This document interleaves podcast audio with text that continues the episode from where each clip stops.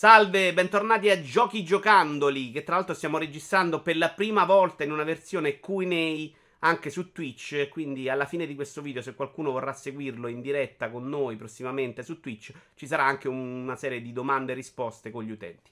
Uh, tanta roba giocata. Uh, partiamo con Nobody Saves the World, che è un gioco che ho giocato veramente come un tossico. Uh, facciamo partire il video. nel senso che non me ne sono neanche completamente innamorato perché non è stato il gioco della vita assolutamente. Tra l'altro avevo provato una demo, eh, non mi era neanche piaciuta tantissimo perché si inizia con un personaggio, il topo, che non è proprio divertente da giocare.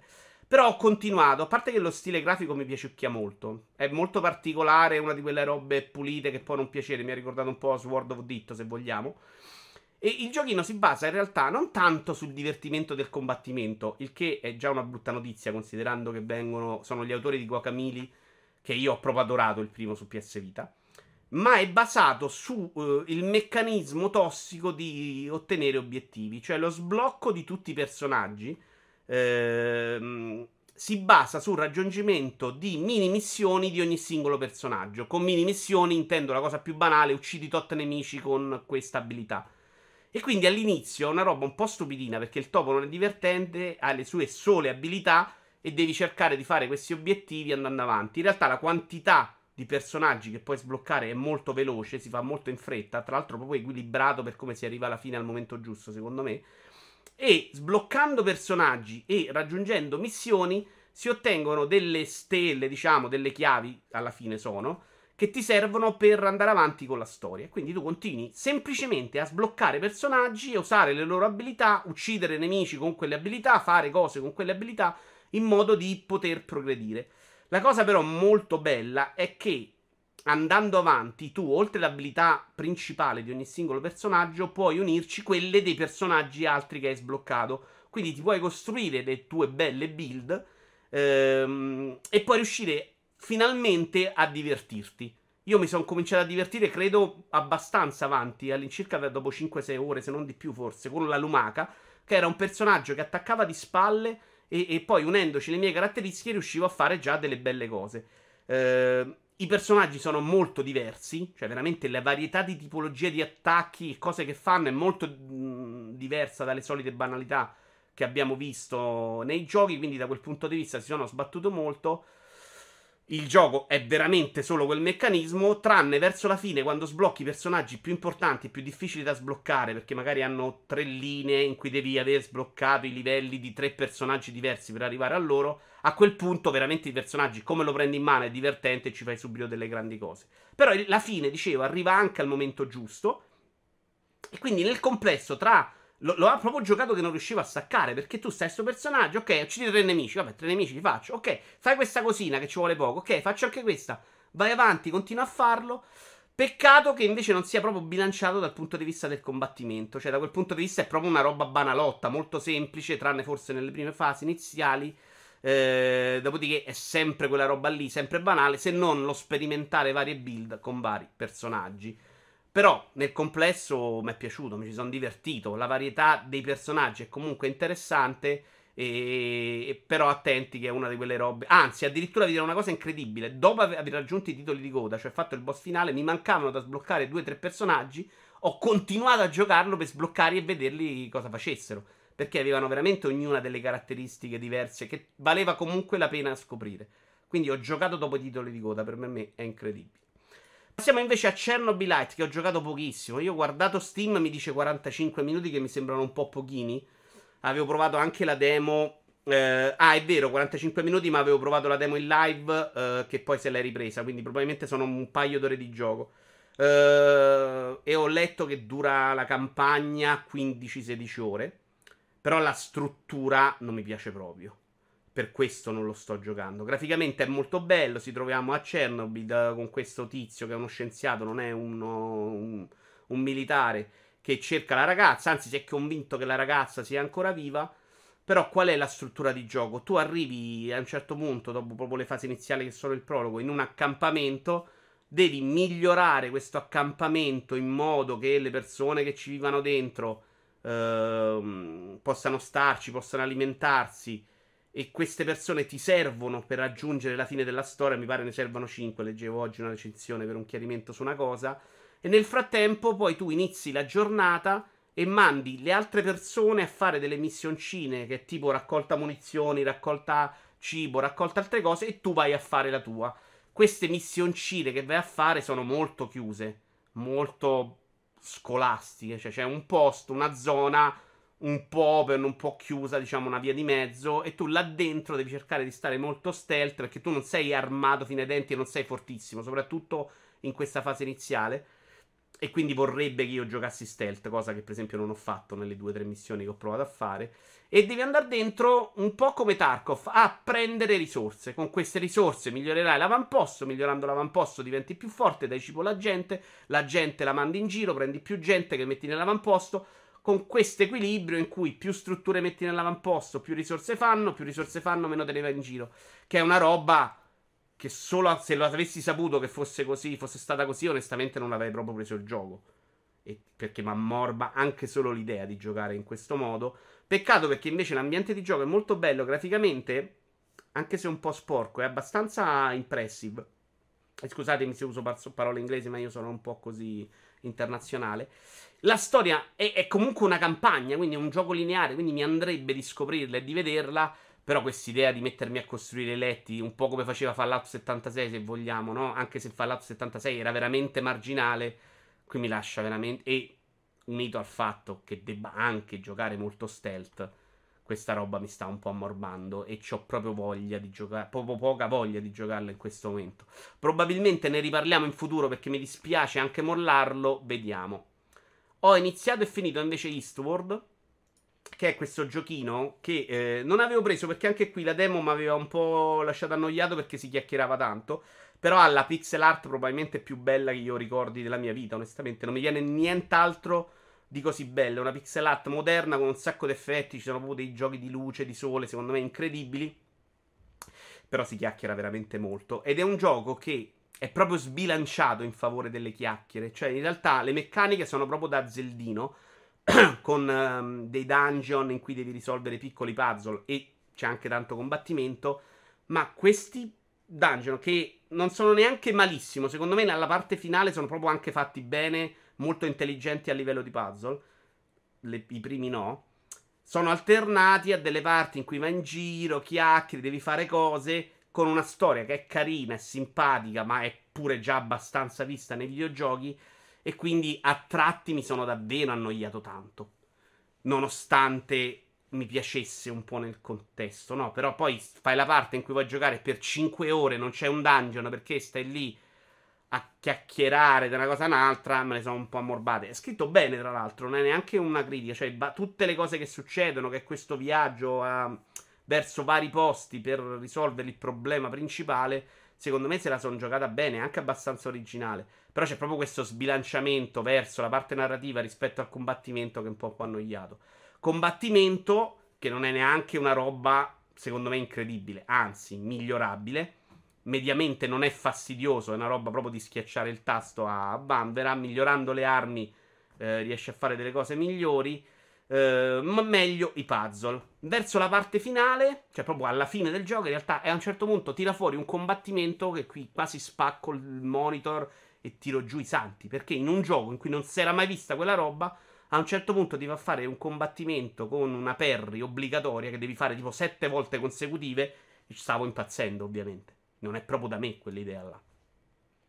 Comunque eh, l'ho apprezzato, se siete quelli che apprezzano molto la storia più che il gioco ve lo consiglio anche, a tutti gli altri non lo consiglierei mai, anche perché è molto lungo, ma è durato proprio tanto, cioè secondo me siamo oltre le 20 ore. Peccato perché se si fossero limitati a fare lo Zelda ne usciva veramente una cosa di super livello secondo me. Gioco che ho... Uh, in realtà ho iniziato, finito, vai a capire quello che ci ho fatto, perché al momento un early access e non ha dei grandissimi scopi se non giocarci all'interno. Io ho visto due livelli, ma credo ce ne sia un terzo. Non ho capito se lo devono ancora fare o se lo devo sbloccare io. Si chiama Vampire Survivors. È un gioco che è stato molto chiacchierato di un tizio italiano. C'è un'intervista anche su multiplayer. Lui si di. si occupava di slot machine nel gioco, un po' si vede. E si basa un po'. È un po' la versione action di Lopiro. Cioè, tu sei il personaggio all'interno di queste grosse mappe e devi muoverti sem- solamente perché i poteri, gli attacchi che vedete nel video sono automatici, cioè non li fai tu. Tu sblocchi in base alla roba che esce per terra, che viene fuori per ogni livello, che, viene, che aumenta quando raccogliendo queste sfere blu mh, mm, che escono fuori dall'uccisione dei nemici. Ogni livello hai una roba tra cui scegliere, a volte 3, a volte 4, diciamo un potere, un'arma, un'abilità, e tu ti crei queste build personalizzate che ti aiutano ad andare sempre più avanti. Sulle fasi iniziali è un po' lento e questo secondo me è uno dei suoi grossi problemi, cioè che non è subito divertente, ma lo è dopo qualche minuto di gioco, ma parliamo veramente di pochissimo.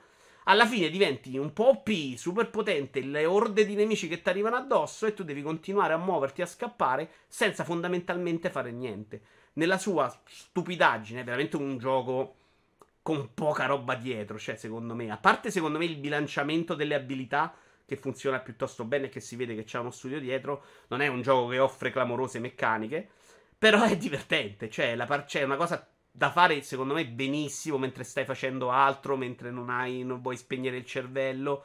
Ti ci muovi benissimo, è divertente, in qualche modo è anche molto coinvolgente. Le build che puoi tirarci fuori sono sempre molto varie. Tra l'altro, ci sono un sacco di personaggi che hanno abilità diverse all'inizio e che puoi sfruttare in modo diverso. Quindi questo sì, per me è solamente già uno dei capolavori dell'anno. È chiaro che nel momento in cui ho capito che non c'era una progressione e che si tratta solo di farsi livelli così, mi sono un po' perso perché ok, ottenere tutti gli obiettivi può essere uno scopo, però banalmente se devo solo fare quella stessa cosa e in una delle prime partite nel secondo livello, quello della libreria, sono, sono già arrivato a un livello incredibile in cui si era rotto il gioco, ero fortissimo, alla fine non mi dava più esperienza. Però se devo star lì, guardo una partita, mi ci faccio una partita al volo, secondo me è ancora ottimo. Qualcuno di voi mi ha visto live perché il sabato mattina ci prendiamo un tipo jukebox, un po' di canzoni e ce le mettiamo a suonare insieme. Non è questo, credo. Sì, è questo. È il mio ritorno a Cloniro, eh, che è la versione pezzotta dei vari Guitar Rock Band in cui puoi trovare le canzoni dei giochi, ma anche canzoni fatte custom, diciamo, e ti mi rimetto lì a giocare con la chitarrina. Funziona perfettamente. Le canzoni a disposizione, tra virgolette, sono veramente un miliardo. Tra l'altro, c'è anche la possibilità di usare gli strumenti pro di rock band che devo ancora provare, però la tastiera, la chitarra, quell'altra, insomma, che all'epoca avevo comprato. Io ho sempre pensato e l'ho anche detto che Guitar Hero, per quanto è vero che il mercato fosse stato inflazionato, l'abbiamo abbandonato troppo presto. Cioè, comunque era ancora una roba divertente. Anche se Rock Band gli aveva tolto la componente di gioco reale, facendo finire le canzoni, un po' come succede anche in Clone senza difficoltà. Però era comunque parecchio divertente da giocare, secondo me. E a un certo punto l'abbiamo abbandonato, non era più figo parlarne. Boh, di botto abbiamo tutti smesso di giocarci. Secondo me è ancora divertente, lo è davvero anche oggi. In più, sto scoprendo delle canzoni che non conosco e quindi ottimo Cloniro su PC. Holly Holly World invece è una serie che non avevo mai toccato. Mi piaceva molto lo stile grafico, ho deciso di provarlo. Eh, onestamente non è neanche un vero gioco di skate. Cioè, come meccaniche vi deve venire in mente più Super Meat Boy, Celeste, quella roba là. Perché è giusto? Sì. Perché quello che devi fare banalmente è completare questi livelli cercando di arrivare alla fine e semplicemente saltando uh, gli ostacoli. Diciamo nella sua struttura basilare, questo è quello che devi fare. Per farlo non è che devi saper fare le cose di skate, devi semplicemente memorizzare i livelli, fare le... quello che devi fare al momento giusto. Io parlo del, però del primo mondo, non so poi quanto cambi successivamente. E quella parte lì è carina, ma al momento non è niente di eccezionale perché i livelli sono strutturati molto semplicemente. Tutto quello che mi sta chiedendo per ora è saltare e basta. C'hai un po' d'abilità, ma poco altro. In ogni singolo livello, però, hai diversi obiettivi che è tipo fai il livello uh, prendendo i 5 palloncini, fai il livello non toccando le papere, fai il livello facendo uh, questi trick. E lì forse diventa già più un gioco di skate, ma sicuramente anche più interessante. Io già alla fine del primo mondo sto un po' avvertendo la fatica di alcuni obiettivi, però non sei mai obbligato a farli. Ce n'è sempre, ci sono sempre due che sono finisci i livelli e finiscilo senza checkpoint e quelli vorrei provarci onestamente a farli tutti. Però se diventa difficile una certa, ciccia, provo solo a finire il livello e me ne vado avanti. Quindi la possibilità ce l'hai di fare un po' quello che vuoi, non star lì a impazzire con trick e vari. Sul modo di fare trick, onestamente ci sto lavorando, perché si basa sull'abbassare la levetta e rilasciarla nel mentre tu in quel punto fai, fai il trick, fai la roba che vuoi fare. O sono io che non sono bravo a memorizzarli, cosa possibilissima perché con gli skate al di, al di Electronic Arts all'epoca era una vera sega, oppure secondo me è un sistema che non ti permette di essere così preciso. Sono sicurissimo che ci siano i campioni che fanno tutto perfetto, però secondo me è un sistema che si presta veramente troppo facilmente all'errore, cioè basta angolare un po' male la levetta sinistra nel momento in cui ti abbassi in cui perdi la possibilità di fare il trick giusto. Voglio andare avanti e capire quanto sia adatto a me. Però, anche fosse il gioco in cui mi finisco il livello, non è un gioco mai brutto o noioso. Passiamo adesso a una roba non, di cui purtroppo non posso parlarvi completamente perché è saltato l'appuntamento cielo duro per il quale è previsto. Ho fatto solo il prologo per capire cosa fosse. Gioco molto chiacchierato questo Lost Ark con i server assolutamente occupati. Sono uscito, per esempio, a finire il prologo in single player semplicemente alle 5 di mattina perché altrimenti non si riesce neanche a entrare in questo gioco e no, non mi sono alzato alle 5 di mattina per giocarlo. Se dovessi descriverlo, vi direi che siamo più dalle parti di Diablo, cioè c'hai queste zone con dei nemici, schiacci l'abilità per colpirli o il tasto destro del mouse e li colpisci. Ma in realtà, tolta l'azione che sì, è più simile a Diablo, poi vedremo nel corso del gioco quanto sarà strutturato o complessa ehm, il mondo è proprio un MMO ed è proprio la roba che mi ha fatto storcere il naso appena l'ho visto, perché c'è questa roba che io odio negli MMO, delle persone che nel mondo ti corrono avanti e indietro, un'interfaccia, un gioco coreano con 200 icone a schermo, sopra, sotto, guardate anche nel video, acquista sotto, compra sotto, qua l'icona, qua l'attacco, la chat da una parte, cioè questa roba per me è proprio brutta da vedere da videogiocatore, non la sopporterò mai. Mi dicono che c'ha dei dei dungeon, diciamo, più avanti, molto belli, che la storia non è niente di che. Ho sentito parlare benissimo dello stile grafico, a me non piace neanche quello, onestamente. Mi sembra una roba che prova a fare il AAA nostro occidentale, ma molto accroccata, molto grezza, molt- con pochissimo anche stile alle spalle. Però è chiaramente una prova molto superficiale. Ho ripreso un po' in mano l'Oneco 2 che vorrei finire a breve. Eh, ho veramente poca voglia di giocare VR in questo periodo. L'Oneco 2, anche perché la VR ha poca voglia di giocare con me, grazie a Facebook e al suo Rift S e meta della minchia, che mi ha proprio tirato fuori dalle uscite. E quindi per me adesso ho due giochi da provare, Doom, Cooking Simulator e finire l'Oneco 2, dopodiché niente, a parte che ne so, di mettermi a giocare Pistol Whip, che dovrei anche fare, tra l'altro. E la mia voglia di stare lì col caschetto è proprio una roba che capita raramente. Però mi sono messo di buona lena a riprendere l'Oneco 2 nel weekend. Mm, le prime impressioni, mi sembra che ve le avevo raccontate, non erano state granché perché oltre a una roba meno incredibile rispetto al primo, cioè il muoversi in gravità che avevo trovato fantastica all'epoca come novità, avevano aggiunto anche una meccanica in cui dovevi evitare delle robe elettriche che non mi piaceva moltissimo, proprio una sorta di puzzle game all'interno la parte che ho giocato ieri, io credo di essere a 4-5 ore, 4 ore, insomma, pochissimo comunque ancora, c'è tanto margine. La parte che ho giocato ieri è molto tornata più vicino al, prima, al primo, quindi tanta narrativa e il resto non è questa roba di puzzle game, ma è il gioco in cui ti dico vai a fare quella cosa, tu ci vai, manualmente devi rompere un portello come sta facendo lui, insomma, col saldatore oppure usare un meccanismo tramite il contatto sul guanto, che è una cosa comunque manualmente figa da fare, no? Tu schiacci, su, schiacci sul polso, escono fuori i vari uh, gadget che puoi usare, lo prendi in mano, lo usi. Cioè, è tornata quel tipo di interazione molto manuale del gioco. E per il resto è rimasta quella roba là. Graficamente ha fatto un bel salto, soprattutto sui volti dei personaggi e sulle dimensioni dei personaggi che sono molto più reali che sulla War di solito cannano. Però, come dicevo la prima volta, ha perso completamente l'effetto novità. Tra l'altro, ieri sono uscito in una parte esterna e lì partivano dei caricamenti a bomba che non ho capito perché. Usando il turbo, che è una delle cose che hai per andare più veloce, mentre non tra zone, eh, cioè proprio nella zona ero fuori nello spazio per arrivare dal punto A al punto B, quattro caricamenti. Mai nella vita, secondo me, quella roba è sbagliata proprio. Non farmi uscire fuori, farmi guardare lo spazio dalla finestra, decidi tu come te la vuoi gestire, ma mai il caricamento. Con Rift S e un PC della Madonna, eh, stiamo parlando, quindi... Mm, però quella roba secondo me è indegna.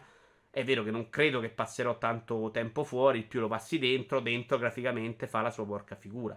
Se è pure vero che è passata una generazione e siamo a quel livello là, insomma, per la VR, quindi si vede anche un po' di più lo stacco con Cyberpunk, se vogliamo dirlo in questo modo.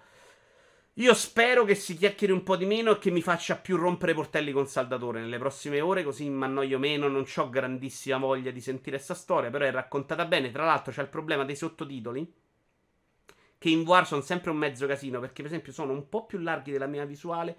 Non, nelle opzioni non ho trovato per stringerlo e leggerlo comunque in una roba narrativa, secondo me ti fa perdere sempre un po' del gusto. In un ambiente in cui dovresti stare a guardarti intorno e a giocare eh, avrei preferito magari una roba diversa, però è chiaro che il doppiaggio italiano non possono mettercelo mai. Due robe che ho provato molto poco. La prima è Windjammers 2. Ci ho provato l'altra notte. Ho scoperto che c'è una campagna arcade che puoi giocare. E dico, vabbè, allora, la campagna arcade, cioè proprio l'arrivare alla fine del gioco. Perché no? Caspita, mi imparo. Ho guardato sette volte il tutorial che è fatto a schermate fisse in 15 tasti. Sono veramente roba da tre tasti. Dico che non sarò capace di giocare a Windjammers 2. No, ho provato a normal e mi prendevano a brandelli. Ho provato ad easy e diciamo che ne ho vinta una in una mi hanno preso a brandelli. Non sono capace. Al momento non riesco a capire esattamente come si gioca Windjammers 2. Secondo me, al di là dei quattro tasti in croce, c'è proprio un meccanismo molto elaborato su cosa è meglio fare, in che momento farlo e in che posto mettersi per farlo, che lo rende molto complesso e stratificato. Ho avuto proprio questa impressione. Magari quando arriva a casa mia un amico lo giochiamo un po' e cerco di capire se riesco a ricavarcene qualcosa. Lo stesso amico con cui ho provato Rainbow Six Extraction in una mezza serata in realtà perché ci abbiamo provato e abbiamo abbandonato a mezza serata. Rainbow Six Extraction, scusate, che non ho fatto partire, però eccolo. E, e, onestamente non è neanche qui, non è neanche un problema di Rainbow Six Extraction. Che è pensato bene, è una coppa a tre in cui tu entri in delle zone, all'interno di queste zone hai dei vari obiettivi da portare in ordine, in sequenza, credo sia dal più facile al più difficile, ne fai, ne fai uno per volta. La varietà di questi obiettivi è molto interessante, mh, mm, varia anche il modo di giocarli, perché a volte puoi essere, devi essere molto stealth, a volte probabilmente puoi anche permetterti il lusso di sparare un po' di più, dicevo, l'abbiamo giocato poco, però la struttura secondo me era molto interessante. Il punto per cui mai nella vita giocherei una roba del genere è che ho finito di raccontarvi tutto Rainbow Six Extraction. Cioè, quello che devi fare è fare queste missioni che sono delle istanze chiuse, insomma, per uh, guadagnare esperienza che ti permette di andare avanti nella progressione e probabilmente sbloccare nuovo materiale per fare la stessa cosa, però. Cioè, cazzo me ne frega a me? Nella... Cioè, è come se nella vita di lavoro dovessi fare Rainbow Six Extraction. Quindi per me è proprio una roba che non ha senso. Però, per quello che ho visto, secondo me è anche pensata bene. Ci sono giocatori che vogliono fare quello, eh, cioè crescere per crescere. Cosa che però a me non interessa mai nella vita. Arriviamo agli ultimi due giochi molto importanti, su cui ho un po' più da dire. Dying Light 2 questo è proprio un non è colpa sua, è colpa mia. Qui sono circa 12 ore. Devo dire che alla fine di queste 12 ho cominciato ad avere un punto della trama già un po' più interessante, ma per queste 12 ore sono stato sommerso da icone su mappa, subquest inutili, spiegazioni di meccaniche. Ora io ho sentito sempre molto criticare i giochi Ubisoft Open World per questa cosa delle missioni e questo è chiaramente diciamolo nel senso meno negativo possibile, una Ubisoftata, perché è veramente una mappa con un miliardo di icone, cose diverse da fare, però Ubisoft era anche brava a farti capire tutto quello che voleva fare nelle prime ore di gioco. Cioè, quando prendi in mano in Assassin's Creed, in due ore io so già tutto quello che ci sarà a livello di missioni, di struttura del personaggio. Qua per 10 ore, 12, ho proprio l'impressione che me le stia ancora spiegando e che stia guardando un tutorial. Uh, per il resto rimane molto simile al primo, molto bello da vedere, però gira anche abbastanza bene su PC, vabbè, sul mio PC. In cui c'è questa parte parkour fondamentale in cui scappi dagli zombie, che sono veramente pochi in realtà nel mondo, e eh, non ne ho trovati un miliardo. Uh, il gioco è diviso tra l'altro in giorno e notte. Durante la notte dovrebbe essere più difficile vivere, però l'hanno assolutamente abbagliata la notte, che è quasi giorno. E che quindi, mentre io nel primo, per esempio, di notte terrorizzato, non sono mai uscito. perdendomi una parte dell'esperienza, perché comunque tante risorse c'erano la notte, delle cose potevi farle solo la notte, ma io per paura non lo facevo. E quello per me è anche vivere il gioco. Qui questo tipo di paura non ce l'hai mai. Il combattimento lo sto giocando a livello normal e non mi sembra neanche di aver bisogno di più, però è possibile che il combattimento perda giocandolo a livello normal perché è pensato per una difficoltà più elevata. A me annoia, cioè si tratta di star là, parata, contrattacco, parata, perri, contrattacco, li picchi a caso, c'ha sta fisica bruttissima da guardare in cui un colpo d'accetta prende un essere umano, lancia a 70 metri Uh, e a me quella parte non diverte. Divertirebbe molto il parkour. Anche lì, però, per come è costruito il gioco, eh, secondo me c'è un errore di fondo. Cioè, il gioco ti dà veramente poche, poche pot- abilità all'inizio. E il mondo si costruisce in base alle attività extra che fai. Quindi, più attività extra fai e le assegni a uno dei due gruppi, più possibilità di parkour hai all'interno del mondo. Cioè, io sblocco l'attività, la metto a posto dei pacificatori, avrò una delle rampe gialle in più nel mondo per farmi saltare da un palazzo all'altro. Quindi, per divertirti tanto, devi sbloccare tante abilità dei personaggi e lo sblocco delle abilità è molto lento, almeno al momento. E in più fare tanto extra. Quindi è un gioco pensato per starci dentro 800 ore, non per fare quello che sto facendo io, che è più o meno rasciare la storia principale. E quindi inizialmente tutto quello che fai è un po' limitato, un po' troppo limitato. Uh, I zombie, dicevo, non mi fanno sta grande paura. E poi arrivo là, gli meno, gli lancio una bomboletta come sta facendo questo del gas e vai avanti. Probabilmente avrebbe anche una componente più stealth che io sto ignorando perché ne, mi sto preoccupando semplicemente di star lì. Vado dentro un super avamposto, ammazzo tutti. Vabbè, però secondo me da quel punto di vista non è mai eccezionale, non è mai la fine del mondo il parkour dove potrebbe essere molto divertente per me, cioè sulle scalate, che è un po' la cosa che mi piace tanto, è pieno di sta vernice gialla ormai tipica dei videogiochi che ti dicono cosa fare, quindi quella parte di scalata nel momento in cui me lo dici, nella, nello scalare una torre, no? Pensate a una torre di Assassin's Creed o di Far Cry.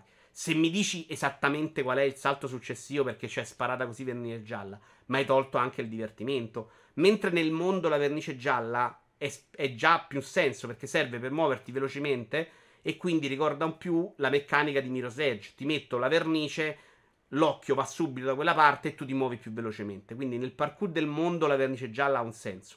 Quando devo scalare, no, mi hai semplicemente rovinato il divertimento di fare quello che voglio fare.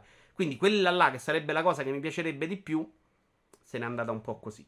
A livello di trama, qui è assolutamente colpa mia perché mi distraggo proprio. Non mi piace più la formula di questo open world. C'è l'open world che arrivi da un tizio, il tizio ti dice 200 cose per i pimpa, ma io sono pimpa, parla, parla, parla. Ti manda da un personaggio, personaggio parla, parla, parla, parla. Ti manda da un personaggio che sblocca tre subquest, una su queste, una non capisci più. E vai avanti, e quello parla, parla, parla, parla. E prima che succedano le cose ci vogliono 70 ore. Ammetto che è una colpa mia che non sopporto più e che non dovrei comprare da Light 2 e quindi non posso neanche dirvi se c'è sta grande trama perché mi distraggo. Cioè, mi accorgo proprio che mentre la gente parla, io sono andato da un'altra parte col cervello e mi sono perso quello che dice. Sul finale delle 12 ore è successa una cosa che è già più bella visivamente da vedere. Super colpo di scena che io assolutamente non ho empatizzato per nulla su un personaggio, insomma, che mi sarebbe dovuto dispiacere un sacco. E quindi, boh, prova ad andare avanti. Diciamo che la, la seconda parte l'ho trovata già migliore della prima però è proprio una formula vecchia, stantia, rotto il cazzo, signore. Tutto, tu, tutto le palle. L'open world, con tutto il cuore. L'open world aveva rotto le palle all'inizio, adesso proprio non se ne può più. Cioè, dal mio punto di vista è diventata una roba quasi intorre- intollerabile. Dice, è colpa sua? No, è colpa mia, perché ho preso anche Horizon Forbidden West, che non è ancora arrivato. Ne parleremo la prossima volta. E che dovrei assolutamente evitare questi giochi. Il problema è che guardare questi giochi, vivere questi mondi, a me piace ancora molto e purtroppo in questi giochi, in questi mondi, ci si fanno solo questi giochi, tranne GTA. Finiamo la giornata di oggi con un grandissimo titolo, uh, che però non sta partendo. Ok, eccolo. Che è Sifu, con quale mi sto divertendo molto. Non lo sto giocando 100 ore perché comunque mi stanca un po' le mani. Però non ho dormito un paio di notti, ci ho giocato un po' di più. Sono arrivato al terzo mondo. La seconda volta ho ucciso due volte su tre il boss del secondo mondo. La seconda volta ho già capito meglio come farlo. E quindi sono uscito, mi sembra, a 40, 41 anni. eh, e gli ultimi 4-5 gliel'ho proprio regalati perché mancava un colpo a 35. È chiaro che questa è una roba che dai primi due mondi probabilmente devi uscire tra i 20 e i 25 anni, quindi c'è tempo per migliorare.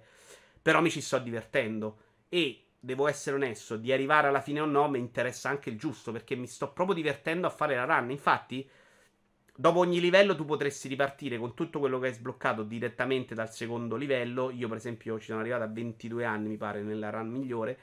Eh, e invece riparto dalla prima, perché comunque sblocco esperienza che mi è utile per um, sbloccare le abilità. Lo sblocco delle abilità è, è, molto simpatico e molto nuovo. Cioè, la prima volta la paghi, dopodiché devi pagarla altre 5 volte, ma dopo averla sbloccata in una run per avercela costantemente nella tua partita. E quindi io riparto dal primo mondo, magari mi porto un'abilità a sbloccarla definitivamente e poi continuo a giocare. Però è semplicemente talmente divertente farmi la run anche dall'inizio e migliorarmi, no? Perché poi rifacendo la run sto migliorando, sto scoprendo cose nuove.